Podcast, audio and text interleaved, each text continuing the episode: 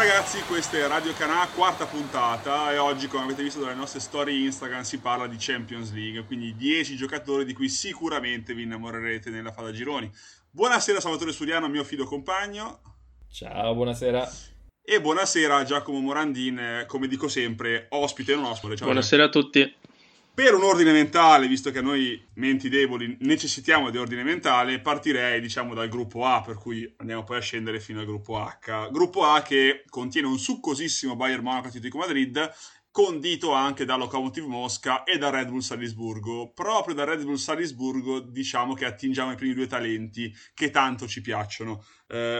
Jack, io e te siamo abbastanza fan di Daka, nel senso è un giocatore che ha già dei numeri impressionanti, nonostante abbia soltanto 21 anni. Dimmi la tua, poi ti dico la mia e giriamo a salvo la palla.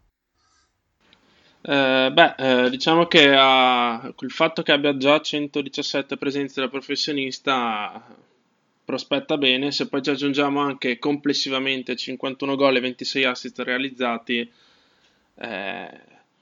diciamo che il post Aland è interessante. Esatto, lungi da noi paragonare, i due giocatori sono totalmente diversi. Daka è ben più rapido, tutt'altro giocatore, segna più che altro quasi per istinto, più che per costruirsi bene la palla gol, non so come dirlo diversamente. Salvo, tra l'altro, sarebbero gli ennesimi talenti che tira fuori la Florida, diciamo campagna giovani del Red Bull, di cui parleremo ogni anno per i prossimi 10 anni, però non farci caso. Probabilmente sì, anche perché se vuoi il Salisburgo ha fatto le sue fortune andando proprio a pescare giocatori comunque sia molto giovani da poter poi rilanciare sul grande calcio, un progetto che comunque sia pagato, perché nella scorsa stagione il Salisburgo ha fatto una buonissima impressione in Champions League. E poi il Lipsia è arrivato dove è arrivato, per cui comunque i fratelli maggiori hanno fatto già il loro dovere.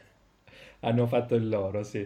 Ma se vuoi, nel senso, la cosa che mi colpisce soprattutto di Daka è il fatto che, pur essendo un giocatore molto giovane che ha segnato un sacco di gol, è un giocatore che ha un sacco di esperienza sia cioè in ambito internazionale, perché si è fatto sia la Youth League, che poi ha vinto proprio col Salisburgo nel 2016, e anche comunque sia il campionato insomma la Coppa d'Africa, ecco, Under 20, esatto. Anche quella portata a casa da protagonista, quindi tra l'altro con lo Zambia infatti, cioè non è che tu dici l'ho fatto con il Camerun, l'ho fatto con una delle nazioni possibilmente vincenti, allora dici vabbè sì, ma vediamo poi quanto vale. L'hai fatto con una nazione underdog, tanto di cappello.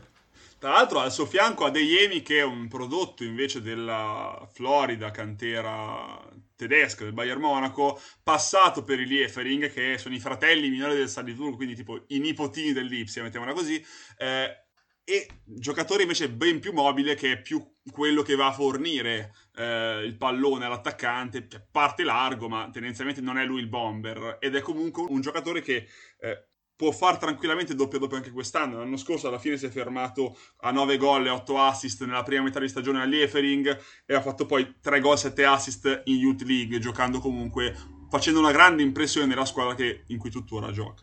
Che non vorrei dire, a 18 anni tanta roba, cioè penso che ci siano giocatori che sono in Serie B, in Serie C, che non arrivano a questi numeri, quindi cioè buttiamoli. Ho visto esordi peggiori, come si dice.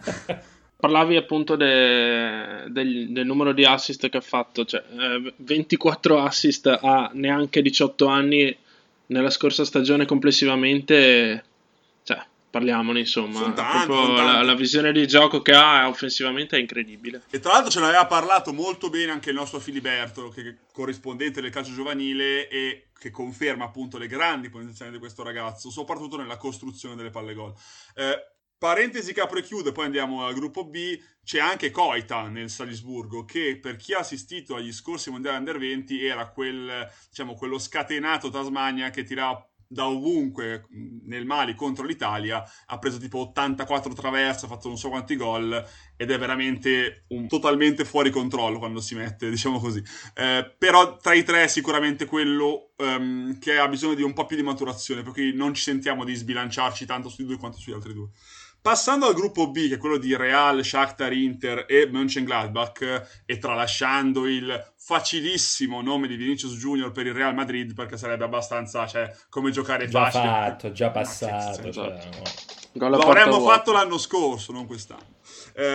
Mi sono soffermato personalmente, poi ditemi la vostra, sullo Shakhtar Donetsk, perché è una squadra che ci ha abituato dai tempi di Lucescu a lanciare giocatori anche qua sconosciuti, che chi li ha visti, cioè nel senso sono, finché non te li trovi contro quasi non li conosci, mettiamola così. Quest'anno, e già visti l'anno scorso, ci sono i vari Dodò e soprattutto Marcos Antonio, che mi sento di dire, passatemi la cosa, anzi correggetemi se sbaglio, nonostante il 5-0 subito dall'Inter in quella dannata partita di metà agosto, è stato l'unico giocatore a far vedere che comunque non meritava quel risultato, a mio modesto parere. Marcos Antonio, per chi non l'avesse visto giocare, è una mezzala di grande gamba e di grande personalità. Secondo me, probabilmente è la vera anima dello Shakhtar, appunto, correggetemi se sbaglio, mi sembra quello un pochettino più a fuoco, nonostante sia un 2000. Questo mi interessa molto, ecco. Jack e poi Salvo. Diciamo che comunque non è neanche sempre titolare, infatti aveva sorpreso proprio per quello nella sfida contro l'Inter, perché davanti a un, tra virgolette, mostro sacro che è Alan Patrick, quindi chapeau a fare riserva anche a un giocatore del genere. Però quello che stupisce di più e che sicuramente avrà modo di far vedere anche nel girone di Champions è la visione di gioco, ma a testa alta. Non è facilissimo vedere un giocatore che giochi continuamente a testa alta a centrocampo. Tra l'altro, Salvo, dimmi se è una stupidaggine delle mie o se c'ho ragione. Mi sembra nei centrocampisti molto più comune il discorso di fluidificare la manovra da sinistra verso destra piuttosto che condurre palla col testone in alto, facendosi anche 40 metri palla al piede.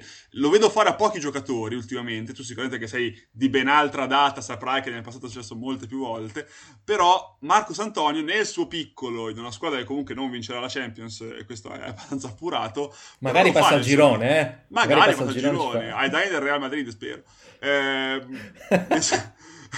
Nel senso, mi sembra che nel suo piccolo lo faccia, Salo, per cui diciamo che potrebbe essere il vecchio che torna nuovo, cioè il passato che torna un attimo a rifarsi vivo. Beh, ma se vuoi da quel, per lo spunto che proponi, dalla sua gioca il fatto di arrivare da quello che è la scuola di calcio brasiliana, e quindi nel senso un tipo proprio di impostazione diversa, per cui non è previsto continuamente il giro palla che ormai noi europei, esatto, come dire, siamo abituati, e per il quale ormai, come dire, ci strappiamo le vesti quando vedi giocare una squadra che non fa il giro di palla da destra a sinistra e anzi prova ad andare verticalmente verso la porta. Personalmente è solo un pregio, in base ovviamente a quello che è il momento della partita, avere un giocatore che ti permette di fare, come dire, un movimento del genere. A maggior ragione lo fa un 2000, quindi un ragazzo che ha 20 anni, cosa che io non vedevo, magari poi sbaglio io, non vedo io abbastanza partite da parte di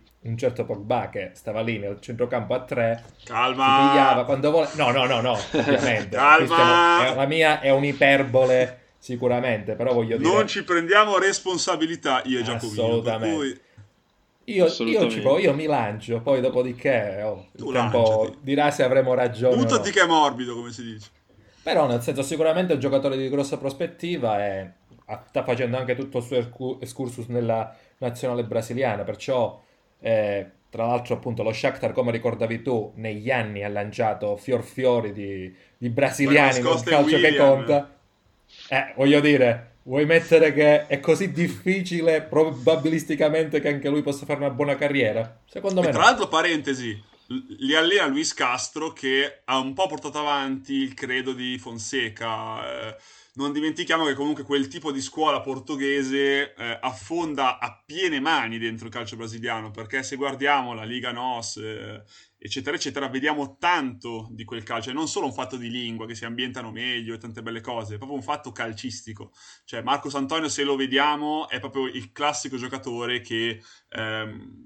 Cioè, si vede proprio che ha già in mente cosa fare col pallone 3 tocchi prima di farlo, ecco, non so come dire. Prendo questo assist di Fra dicendo che proprio Fonseca in campionato, magari con gli avversari che non sono proprio del livello dello Shakhtar, ha potuto sperimentarlo anche da trequartista, quindi anche da trequartista può dire sicuramente la sua, e mi aspetto di vederlo in Champions, perché ovviamente in centrocampo, a centrocampo in Champions League c'è più fisicità e lui su questo deve ancora un po' formarsi. Più che altro, infatti, guiderà il centrocampo del Real che tutti conosciamo, con Casemiro e Valverde che sicuramente non tolgono la gamba, ecco, e l'Inter che comunque ha comprato Vidal e aveva già Barella che tendenzialmente piuttosto la mette la gamba e prende il giallo ma non la toglie. Per cui diciamo che sarà anche interessante vederlo affrontare giocatori con una caratura fisica abbastanza importante, ecco.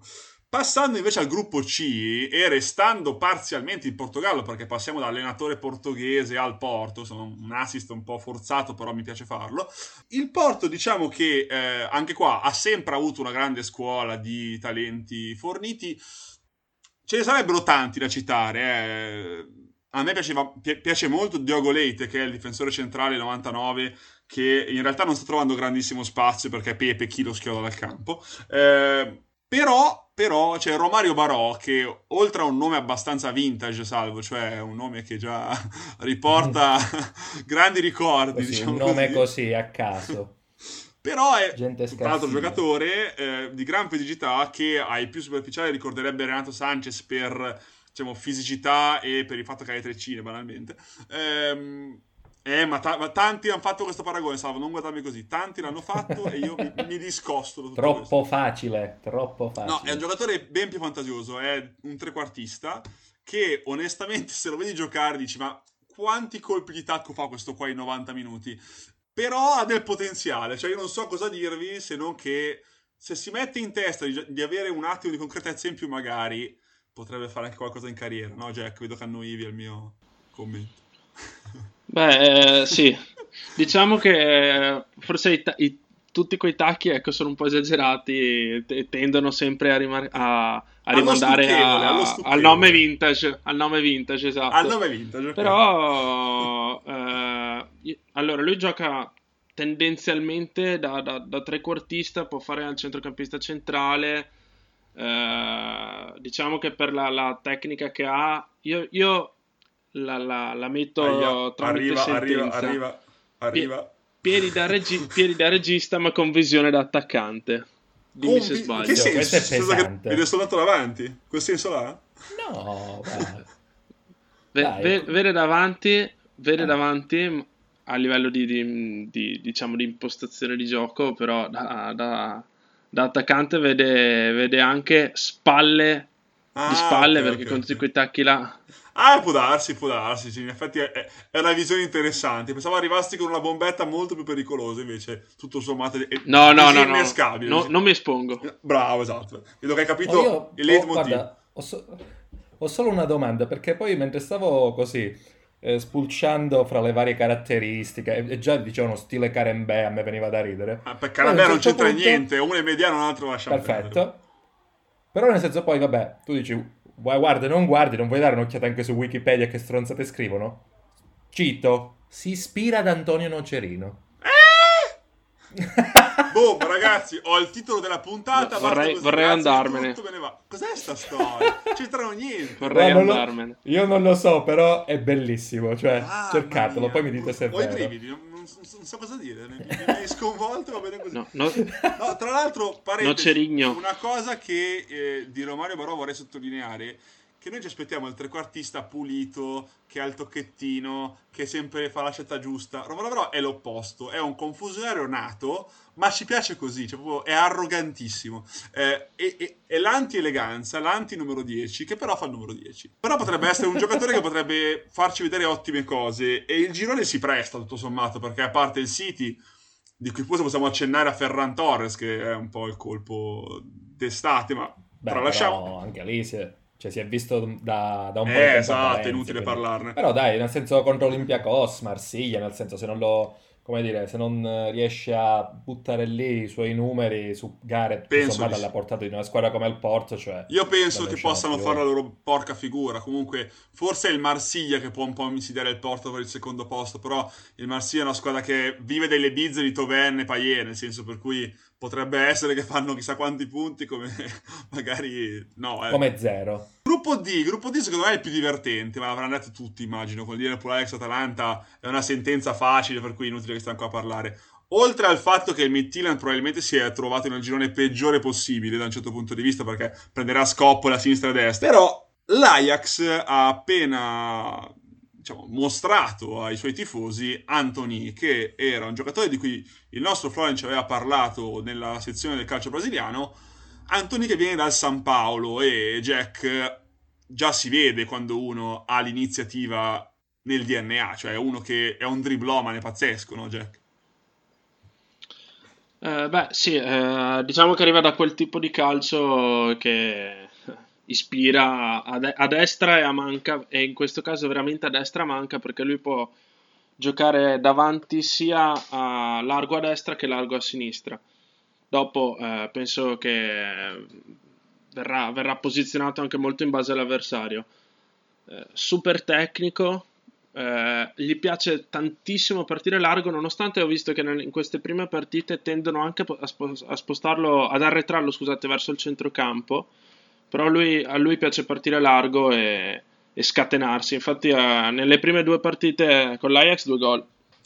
No, tra l'altro, dicevo, l'Ajax gioca stranissimo davanti quest'anno, gioca con una sorta di rombo offensivo, che è una cosa che forse non si vede quasi mai, è salvo il 4-2-3-1, che però è una cosa un po' diversa, in cui i tre quarti sono tutti sulla stessa linea più o meno. Invece l'Ajax gioca veramente con un rombo offensivo, quindi si presenta con la linea 4, due mediani e il rombo offensivo con Quincy Promes da trequartista puro, Tadic e Antony sulle fasce, e un falso 9 che è la Biad, che tutto mi sarei aspettato tranne che vederlo come attaccante, perché lui nasce trequartista, tra l'altro neanche un trequartista particolarmente, non so come dire, incisivo in carriera, secondo me, cioè, non ho mai visto fare grandi cose, quindi probabilmente questo schema potrebbe creare il famoso ordine-disordine che favorisce inserimenti anche da tante zone del campo. In questo Antony sicuramente, avendo molto dribbling e una velocità di base piuttosto interessante, potrebbe fare. Difetto secondo me grande, Jack, è che Antony tende al dribbling quasi come un farsi notare. In questo, e solo in questo, prima che mi ammazzate, ricorda vagamente il primissimo Neymar. Non intendo come qualità, intendo come... lo so, ho detto una cazzata, però qui ti sei proprio lanciato, è una cazzata voluta, perché volevo lanciare quel tipo di provocazione lì, nel senso che è quello che solleva il pallone sulla testa dell'avversario, è quello che fa il sombrero a caso, oppure supera l'avversario, torna indietro, lo supera un'altra volta, cioè cose del genere che sono abbastanza evitabili nel calcio europeo. Sì, allora io per quello che ho potuto notare anche vedendo le sue partite in Brasile, penso che sia neanche quasi un giocatore da calcio a 5 quando tocca il pallone, sì, perché ha sia il tocco morbido che una precisione incredibile, sia per quanto riguarda gli assist che proprio vicino alla porta. Adesso Salvo sicuramente ti ucciderà perché ti sei suicidato, diciamo, esatto, richiamando Neymar, giusto? No, dai, alla fine lo lascio nel suo. Più che altro a me la cosa che piace pensare è che, vedendolo giocare un'ala del genere, una squadra come l'Ajax non può che, tornarmi in mente. No, più che altro pensavo a quanto si sarebbe divertito un Van Gaal con un'ala come Antony, cioè che mettevi proprio bella larga, punta alla porta, al massimo cerca il cross al centro per la prima punta, però è stato uno di quei giocatori... Però è uno che guarda anche molto l'inserimento centrale, perché potrebbe anche essere più tenaghiano, se si può dire questo termine. Ma se vuoi, nel senso, poi alla fine non credo che le due scuole si distacchino tanto l'una dall'altra, tanto più che poi, nel senso, una volta che sei all'Ajax, la mentalità e gli schemi di giro sono quelli, esatto. Passano gli uomini, non cambia la filosofia. Sarà infatti divertente secondo me guardare questo girone, soprattutto perché forse più che il Liverpool, perché ormai si è un po' imborghesito e coperto, perché sennò non vinceva quello che ha vinto, Ajax-Atalanta difendono in maniera simile, nel senso che si guardano sì alle spalle, ma cercano più che altro di tenere il ritmo della gara, e sarà bello vedere la doppia sfida ad Amsterdam e a Bergamo. Secondo me sarà questa forse la sfida veramente interessante del girone. Il Liverpool ha più un fascino di andare ad Anfield e giocare contro quel tifo, se ci sarà il tifo, eccetera eccetera. Gruppo E secondo me è molto sottovalutato. Nel senso, Salvo, lo so che mi guardi così e hai ragione, perché la prima fascia è il Siviglia, che era quella che tutti volevano pescare, la seconda è il Chelsea, non è il Barcellona, siamo d'accordo, però Cioè tu avresti voluto ripescare al Siviglia? Scusate, l'ho chiesto proprio così. Non so di cosa parlo. No, beh, comunque va bene, andiamo avanti allora, scusa. Ho pescato Real Madrid, perdonami, cioè il Siviglia va anche bene, cioè, anche tu, cioè, tu sei prima. Ho le mie ragioni. Tu sei prima fascia, non conti, però in generale cacchio sì, cioè, va bene. Anzi, va bene, meglio, sì. Almeno vendetta. No. Poi il Krasnodar probabilmente nella cosiddetta Cenerentola. Io il Ren non lo butterei così tanto nel water, per essere molto cordiale, diplomatico, perché secondo me... Allora, posto il blocco italiano di cui accenneremo tempo un millisecondo, però io sono crusader Camavinga all'opera, ragazzi, non so voi. Cioè, cazzo... È il tuo pupillo. Ma perché pupillo? Cioè, un 2002 che mi arriva così e per una, diciamo così, una pura casualità di mercato, perché alla fine poteva anche già andare via quest'anno, ma... Un po' ha scelto lui di restare a fare la Champions, un po' i soldi mancavano e nessuno pagava quei soldi al Ren, è rimasto lì, diciamo così. Io sono dell'idea che sono curioso di vederlo, non ho la sentenza pronta, non sono sicuro sia un fenomeno, non sono sicuro neanche che non ce la faccia. Però il Ren, secondo me, è una squadra ben costruita, che vuol dire che, chi lo sa, potrebbe giocarsi quantomeno delle speranze di arrivare al secondo posto, posto che sulla carta non ci arriva al secondo posto, è evidente. Però io non darei del tutto perso questa battaglia. Secondo voi Camavinga? E poi so che Jack ha un altro pallino del Ren. Guarda, te la sparo io molto velocemente e poi passo la palla a Jack che ne sa sicuramente più di me. Per quanto riguarda il Ren in generale, probabilmente è molto difficile la qualificazione, però più che con il Siviglia, visto il chiaro di luna del Chelsea, direi che... esatto. Come dire... Stare lì a buttare una qualificazione a prescindere con la squadra che tutto sommato ha portato su, sì, non è una cosa di cui, come dire, non poter parlare. Camavinga per sé mi piace, cioè comunque sia un giocatore giovane, longilineo, c'ha la visione di gioco, sa stare davanti alla difesa. D'altra parte se lo voleva mezza Europa, come dire, qualcuno più bravo di noi ci sarà stato dietro. Pare che Zidane sia innamorato, non so se è vera questa cosa, ma dicono che Zidane voglia al Real Madrid. Ma lo sai, quando poi trovi un giocatore così francese che esce comunque sia da un, come dire, da un bel campionato, in generale ha fatto il suo nella Ligue 1, cioè perché no, ci poteva anche stare in un Real che gioco forza già da questa stagione, ma anche nella prossima si dovrà rinnovare, quindi ci poteva stare benissimo. Tra l'altro Jack, fai caso a questa roba, Salvo ha detto bel campionato riferito alla Ligue 1 in qualche modo, per cui... È una data da ricordare. Tienilo come questo complimento. 6-10-2020. E salvalo questo complimento per il lungo inverno del mio scontento verso la Liga. Esatto. No, diciamo già, quindi Camavinga, ora vabbè, piace anche a te in qualche modo, ma Girassi so che è il tuo un po' pallinino, diciamola così, dai.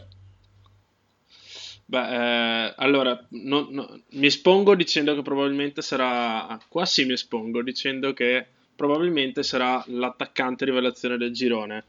Okay, diciamo che è uno che è già in nazionale under 20, è stato scusate in nazionale under 20 e magari se non ha quei totem davanti potrebbe rientrare nel giro di breve tempo anche nella nazionale maggiore, uno che segna 25 gol diciamo su nel giro di un anno e mezzo più o meno, giocando e non giocando. 9 alla Mien, sì esatto, 9 alla Mien, già partito bene quest'anno.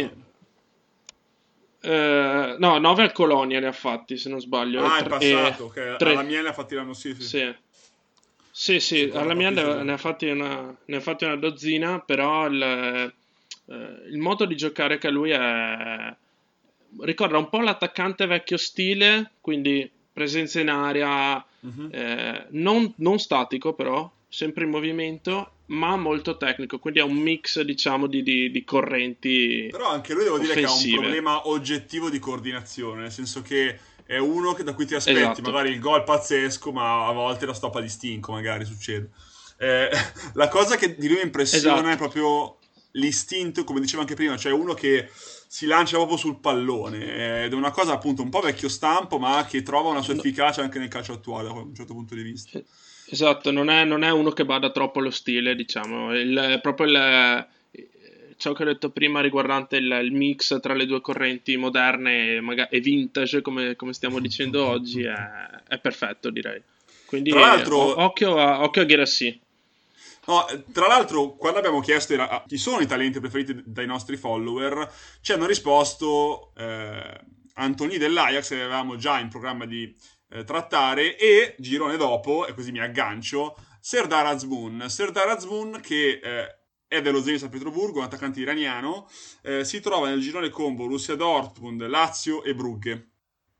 Azmoun è una punta di grande movimento che, come tempo fa ho scritto sulla pagina, promesso sposo dell'Italia, ma una promessa mai mantenuta, perché doveva andare alla Lazio e poi per un caos della società non è riuscito a sbloccare l'affare Tare e quindi di fatto è andato alla Zenit San Pietroburgo. Quest'anno però, con il caos di Milik, il Napoli aveva pensato di prenderlo e in effetti i due giocatori hanno delle caratteristiche in comune, perché comunque sono due lungagnoni, si può dire. Sono due lungagnoni che hanno... È giusto. Esatto. È giusto. Parlo per categoria, cioè sono anch'io un lungagnone, per cui... Però entrambi hanno una gran dote di palleggio, perché se vediamo giocare Azmoun al fianco di Dzyuba, che sembrerebbe una coppia assurda, in realtà sono una coppia... benissimo amalgamata, fisico uno e tecnico e agile l'altro, vediamo un giocatore che può fare la sua figura in questo girone, perché è un girone molto equilibrato, in cui lo Zenit, secondo me, giocherà tanto sul suo fattore campo, perché andare in Russia non è mai scontato, più per il freddo che per il valore delle squadre, e diciamo che mi aspetto qualcosa, Jack e Salvo, per cui se sono l'unico oppure... ma lo Zenit, cioè, parto dalla squadra e poi vado verso il giocatore. Zenit secondo me è una squadra comunque sia di buona tradizione dal punto di vista europeo negli ultimi 10 anni, quindi sicuramente se la può giocare, non tanto magari col Borussia, dico in generale, al di là delle anche se ha un po' di bizza il Borussia, c'è la volta che ne vince 4-0, la volta che prende 3 gol, per cui... No, quello è vero, però nel senso, cioè, guardandolo sulla carta... magari anche lo scontro diretto in Russia, puoi dire ok, potrei stappare la vittoria, magari già al punto mi potrebbe tornare buono per la qualificazione. Per la Lazio in generale il grosso punto interrogativo era stata la questione, ed è ancora adesso la questione, di una rosa che non è stata così allargata, quindi te la vai a giocare. Detto questo, cioè, secondo me Azmoun è un giocatore che può benissimo figurare in questo gruppo, può fare comunque sia la sua bella figura e potrebbe portare a casa più di qualche gol per segnalarsi poi, come dire, verso anche altre grandi squadre. Speriamo l'Italia a sto punto, perché sono miliardi di anni. Volte già fra Lazio e Napoli, magari la prossima volta... Vieni, a costo di venire al Toro, squadra a caso che cito, magari viene da qualche parte, no? Beh, se volesse venire al Toro, ora come ora, diciamo che ci farebbe presto panchinare qualcuno, tutti. Ecco. Esatto, dentro che c'è posto. Si farebbe presto panchinare qualcuno lì davanti, giusto, ogni riferimento a cosa o persona è puramente casuale. Azmoun comunque anche io lo ritengo un attaccante da tenere d'occhio, non solo nel girone ma proprio all'interno della competizione. Anche in questa stagione sta dimostrando di fare gol, già fatti 6 in 10 partite, quindi il Napoli e la Lazio ci avevano visto abbastanza lungo e devono stare, la Lazio in particolar modo dovrà stare molto attenta.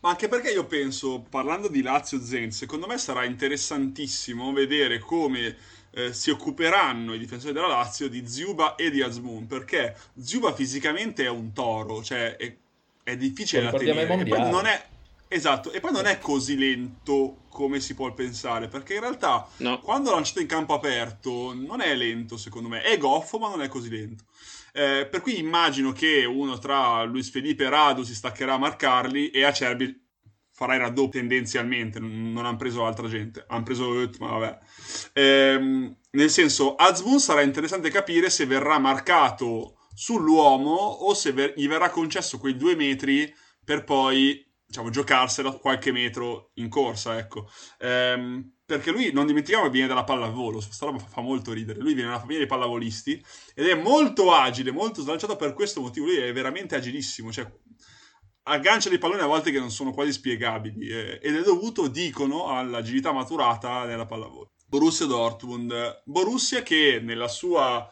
epopea di talento con i vari Aland, Reina, Sancho, tanta gente già nominata da noi, si è inserito Bellingham è un 2003.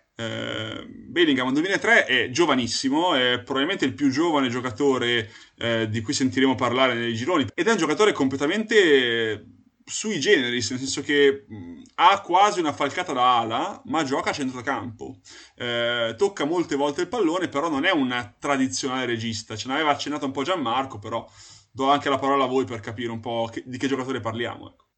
Do precedenza a Giacomo, poi ti dico la mia.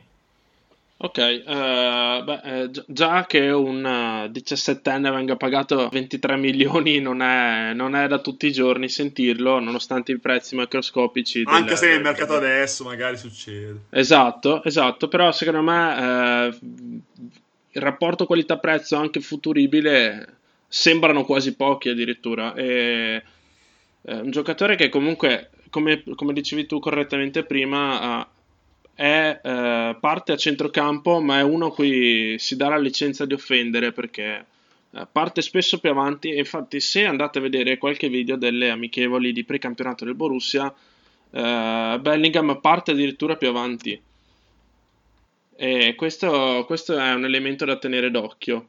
E dopo diciamo che il fisico lo sta costruendo, e da lì potrebbe diventare addirittura un'ottima mezzala.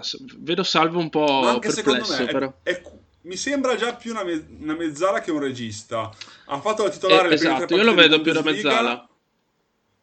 Però le ha fatte di fianco a Witzel nel 3-4-2-1, a meno che nell'idea di Favre non ci sia quella di avere Witzel quasi a ridosso della difesa e una mediana più folta con Bellingham un po' più staccato verso in avanti, ecco. Questo magari è un qualcosa che vedremo più avanti nel tempo, ma sicuramente parliamo di un giocatore abbastanza, ripeto, sui generis, perché mi sembra molto a fuoco nonostante l'età e nonostante le poche presenze nel calcio dei grandi, parlando di prima categoria, nel senso la Championship è comunque la seconda serie, ecco.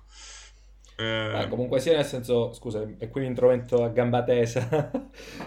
Sì, sicuramente sono d'accordo con quello che hai appena detto, nel senso, il fatto di aver giocato in Championship non ha lo stesso peso di quello che può essere una carriera di lungo corso, soprattutto per un ragazzo giovane, però al tempo stesso magari appunto ti prepara già a, come dire, a quella carriera di lotta e di governo. Agonismo. Quando tu devi giocare, esatto, quando tu devi giocare da mezzala e devi essere pronto e cattivo al momento giusto.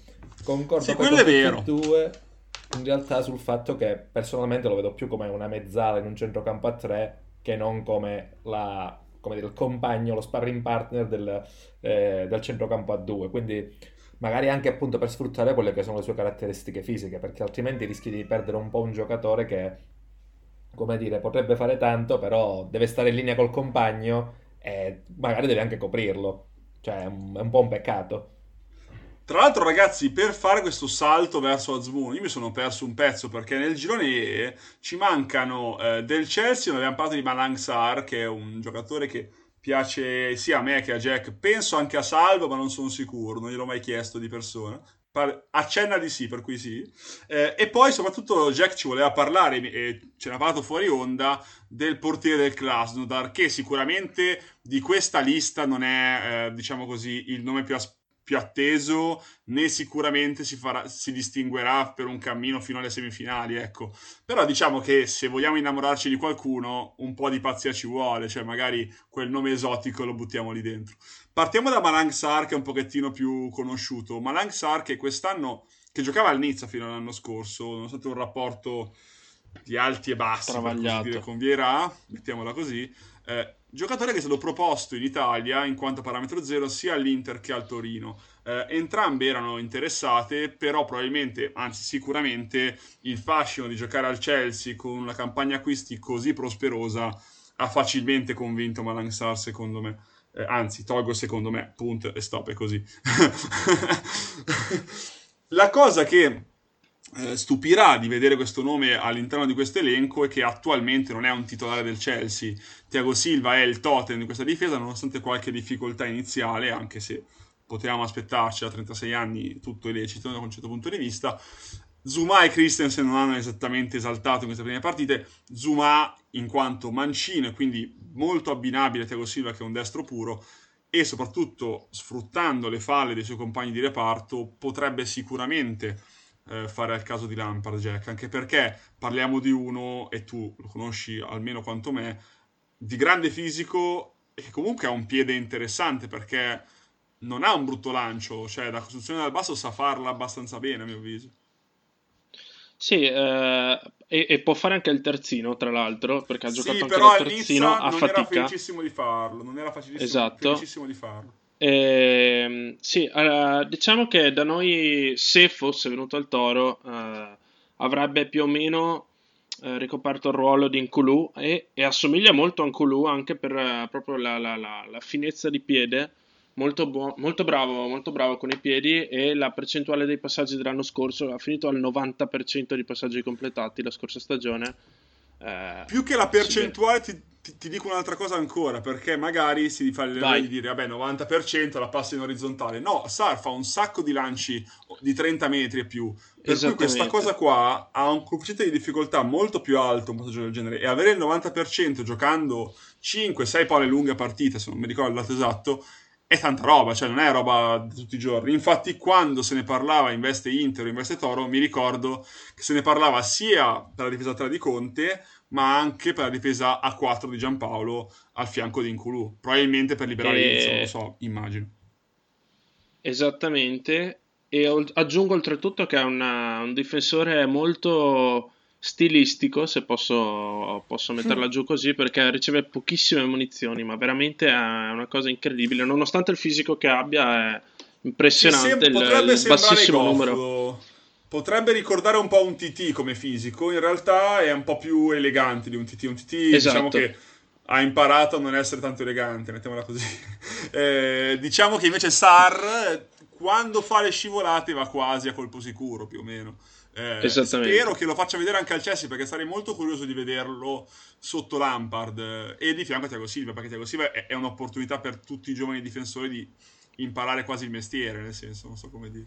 Ti posso dare una notizia così live appena beccata dal sito FC Porto? È passata al Porto. Attenzione.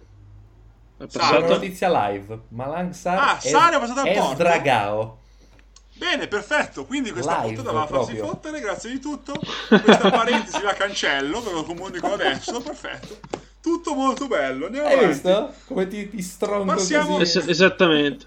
No, meno male che mi hai detto, tra l'altro, perché l'ultimo giorno di mercato è il male del è il male del mondo, ma andiamo avanti. Passiamo al Krasnodar. Jack, stavamo parlando prima del tuo pupillino, comunque, nel senso, ce l'hai proposto offline, noi sgomenti quasi al nome, ora raccontaci di Safonov, perché a sto punto è quel nome esotico che arricchisce un po' la rassegna. È esotico, ma neanche tanto, viste le temperature della Russia. Esattamente, no, è il portiere del Krasnodar, un 99, gioca titolare da un po' di tempo, già 2 anni, tanto che è riuscito ad accumulare 113 presenze, quindi diciamo che un po' di esperienza ce l'ha già. È uno dei portieri che veramente ha una rapidità, un istinto che devo dire poche volte ho visto, e mi sono anche tra virgolette innamorato perché ha lo stesso numero di Sirigu, e quindi c'è stata questa coincidenza incredibile,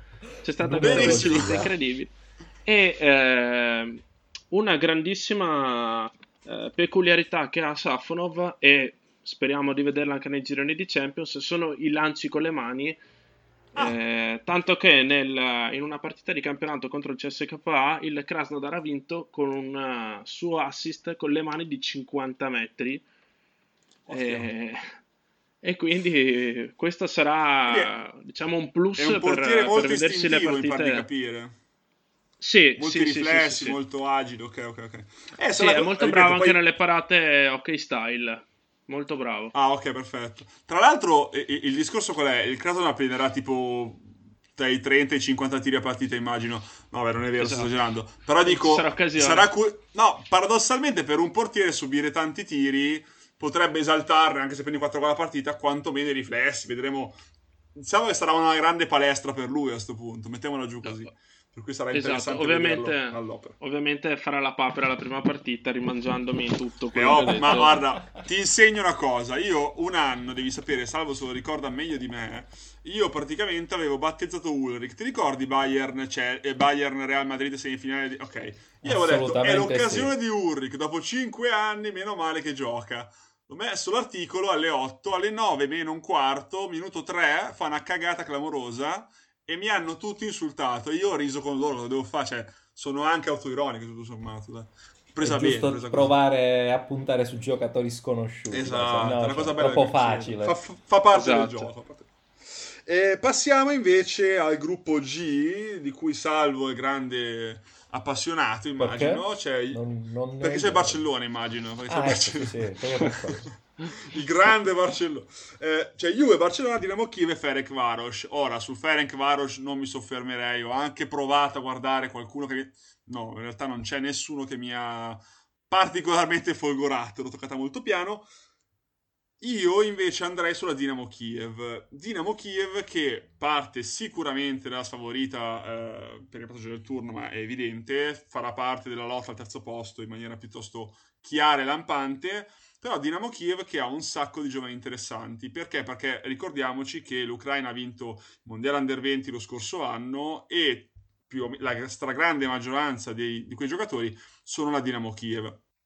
Per citare i più noti, Bulezza, quello che ha condannato l'Italia alle semifinali, Zitaishvili, che per chi può ricordare quel mondiale era quella fascia molto agile che giocava a destra di piede mancino, e poi c'è Supriaga che è obiettivo di mercato del Bologna di quest'anno che non sono riusciti a comprare. Il nostro Alessandro Pompa, match analyst, ci ha sempre detto da luglio, Supriaga guardatelo perché sarà quello che arriverà più avanti di tutti di quell'Ucraina, per cui noi alziamo le mani e consigliamolo, diciamo, di riflesso a voi. Attaccante lui. Invece io parlo di Mikolenko, che quel mondiale non c'era, ma non perché fosse più scarso degli altri, ma perché si è infortunato prima della rassegna iridata. 99, lui capitano della Dinamo Kiev, o comunque è tra gli uomini di maggior carisma, e parliamo di un 21enne, ricordiamo questo, terzino di grandissima spinta, e per chi l'ha visto giocare, adesso non so se voi l'avete visto giocare di persona, comunque è uno, sembra tantissimo maturo, se lo vedete giocare sembra veramente che abbia già chiaro il suo futuro, è 1,80 m, non è tanto alto, però usa molto bene il corpo anche...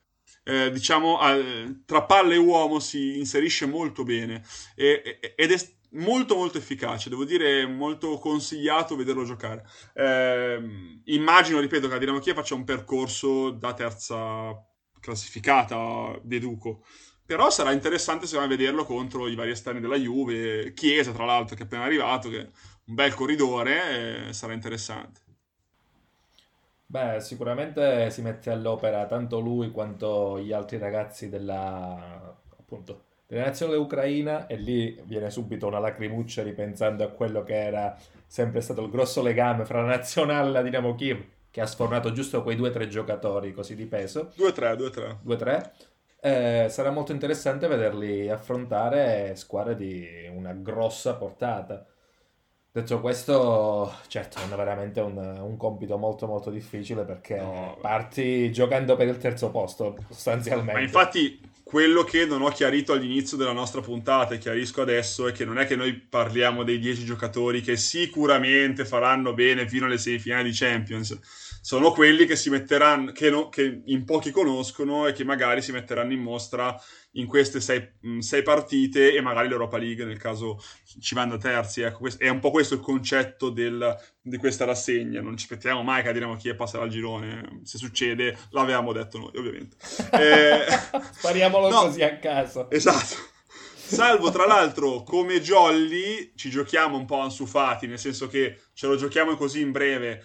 Si parla di un giocatore che è straconosciuto in realtà, però possiamo giocarci il Jolly di quello che potrebbe essere il famoso Most Improved Player. Potrà far vedere il maggior gap tra lo scorso anno e quest'anno come maturità calcistica. Io penso che sia fortissimo, poche chiacchiere. Jack e Salvo, ditemi la vostra e andiamo avanti.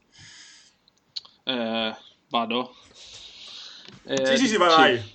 non lancio paragoni, anzi non mi lancio in paragoni folli, dico perché io, so farlo. Che a noi non ci piace, però sicuramente è un fenomeno, questo ormai comprovato, e la Champions sarà fatta per intero questa volta, sarà il banco di prova probabilmente, anche visto dall'alto, perché sicuramente sarà il futuro del Barcellona e ha già dimostrato un talento smisurato e raramente credo di aver visto un talento del genere. Ma anche perché, come dicevamo l'altra volta, per i calci internazionali il Barça si trova in una stagione un po' particolare e, come Salvo accennava in quella puntata lì che era la seconda, ripescatela, il Barça ha l'opportunità di lanciare un sacco di ragazzi che non saranno felicissimissimi di essere in questo calderone, però magari qualcuno troverà la strada in questo casino, ecco, per cui immagino Salvo sarà d'accordo con me.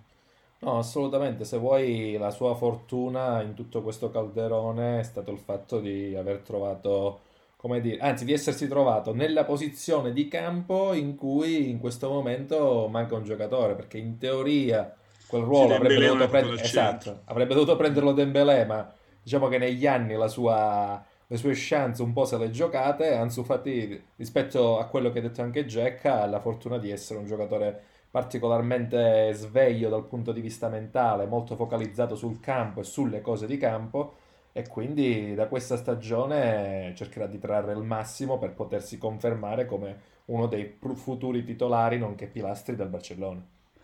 E infatti a questo proposito volterei pagina, visto che comunque l'argomento Ansu Fati è abbastanza esaurito, andiamo all'ultimo girone, che è il girone H, dove c'è un giocatore per cui io e Jack tanti cuori, perché il Lipsia si è trovato a perdere Werder, a perdere Schick, ad avere in polso l'unico attaccante, è andata a comprare un'altra scommessa, perché il Lipsia ha questi colpi di testa, nel senso, ha preso Sorloth, Jack, diciamo chi è in breve, cioè un attaccante norvegese che però, perché ci piace, dai, diciamolo. Allora, inizio buttandola a bomba, ne avevamo parlato prima che arrivasse il Lipsia. Sì, bravo. Attenzione. Noi ne avevamo parlato prima che andasse a Lipsia, e quindi adesso che è già un po' più sulle prime pagine... Prenditi i meriti, ne hai parlato tu in particolare. Assolutamente, di questa volta mi espongo, questa volta sì. Bravo. E fino a poco tempo fa era anche titolare al posto di Aland in nazionale. Fino a gennaio più o meno, perché Lagerbach, figurati se cambia idea, è uno un po', diciamo, un po' all'antica tendenzialmente. E quest'anno è esploso nel Trabzonspor segnando 33 gol complessivi in stagione, quindi diciamo che non è neanche l'ultimo arrivato, seppur avendoli fatti nel Trabzonspor, che non è diciamo un top club, però comunque 33 gol li devi comunque fare, ed è un attaccante molto fisico, di testa credo sia uno dei migliori nel circuito europeo addirittura, perché sì, sicuramente come tecnica di testa è uno dei più forti, secondo me. Esatto, tendenzialmente la percentuale, il rapporto di gol fatti di testa è, se non sbaglio, è arrivata oltre il 60%, quindi adesso mi scattano un po' le statistiche. Ma la cosa che di lui mi stupisce in realtà è che non è manco male coi piedi, cioè nel senso, esatto, non è un puntero classico, che è proprio una cosa un pochettino diversa, è molto grosso e comunque, ripeto, ha un'ottima dote di palleggio che è stata molto funzionale alla Norvegia, molto bene appunto pianificato al Trabzonspor, potrebbe fare le fortune anche dell'Lipsia. Subirà un ambientamento di medio periodo, penso, perché comunque Poulsen è più rodato e comunque Kluivert e Wang penso giocheranno da subito, però diciamo che è un giocatore che potrebbe trovare grande spazio nel gioco di Nagelsmann. Quello che però turba, ovviamente, ed è inutile negare i difetti, ha già avuto delle possibilità in passato al Crystal Palace e al Ghent, e non le ha esattamente colte, per cui diciamo che è un po' una scommessa al buio dell'Lipsia, come anche fu in parte per Schick, perché veniva da una tragedia alla Roma e che si è mezzo rilanciato poi all'Lipsia prima di andare a Leverkusen. Quindi sì, diciamo che Sorloth è un po' la nostra scommessina lanciata adesso. Salvo, sì, non so cosa ne pensa, però immagino che... Guarda, più che altro la cosa che mi fa sorridere in generale, perché adesso stavo ripensando un po' a tutti quelli di cui abbiamo parlato, che avevano un'età media dei 18, 20, 21. 25 lui è anziano, a 25 secondo me è un po' più di là che di qua.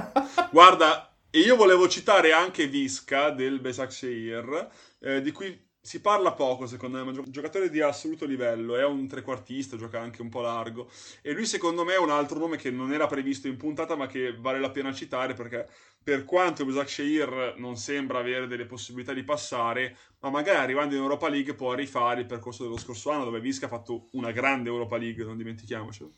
Ma quello sicuramente è vero, però così, ritornando un attimo su Sorloth, secondo me va anche considerato il fatto che quelle esperienze che tu citavi le ha fatte ai 23, ai 24 anni, in campionati diversi. Può succedere magari... Sì, ma poi magari nel senso anche in squadre che in sé per sé in quel momento non erano pronte per valorizzare quello che era il suo modo di giocare. Quindi magari una squadra che ha avuto, come dire, il suo, dico impropriamente gemello, e ripeto, impropriamente gemello, sa già, nel senso, come poterlo mettere a suo agio, dopodiché sta anche a lui ovviamente riconfermare la scorsa stagione. No, esatto, sono d'accordo. E diciamo così chiudiamo un po' il cerchio degli otto gironi con i nostri 10, 12 quasi, giocatori che potrebbero farvi innamorare, come dicono quelli bravi, e non dite che non ve l'avevamo detto, che vuol dire tutto e niente, mi piace un sacco dirlo. Diciamo così, salutiamo, perché poi diventiamo quasi logorroici, a me non piace, già lo sono di mio, non voglio far diventare anche voi logorroici, ecco. Per cui salutiamo col nostro candore, quarta puntata, diciamo che abbiamo esaurito il nostro argomento, per cui ci sentiamo la prossima volta con un argomento vario ed eventuale, come sempre, dobbiamo ancora sceglierlo, per cui ciao Jack, grazie. Ciao e grazie mille. E ciao Salvo. Ciao, buonasera. Alla prossima, ragazzi!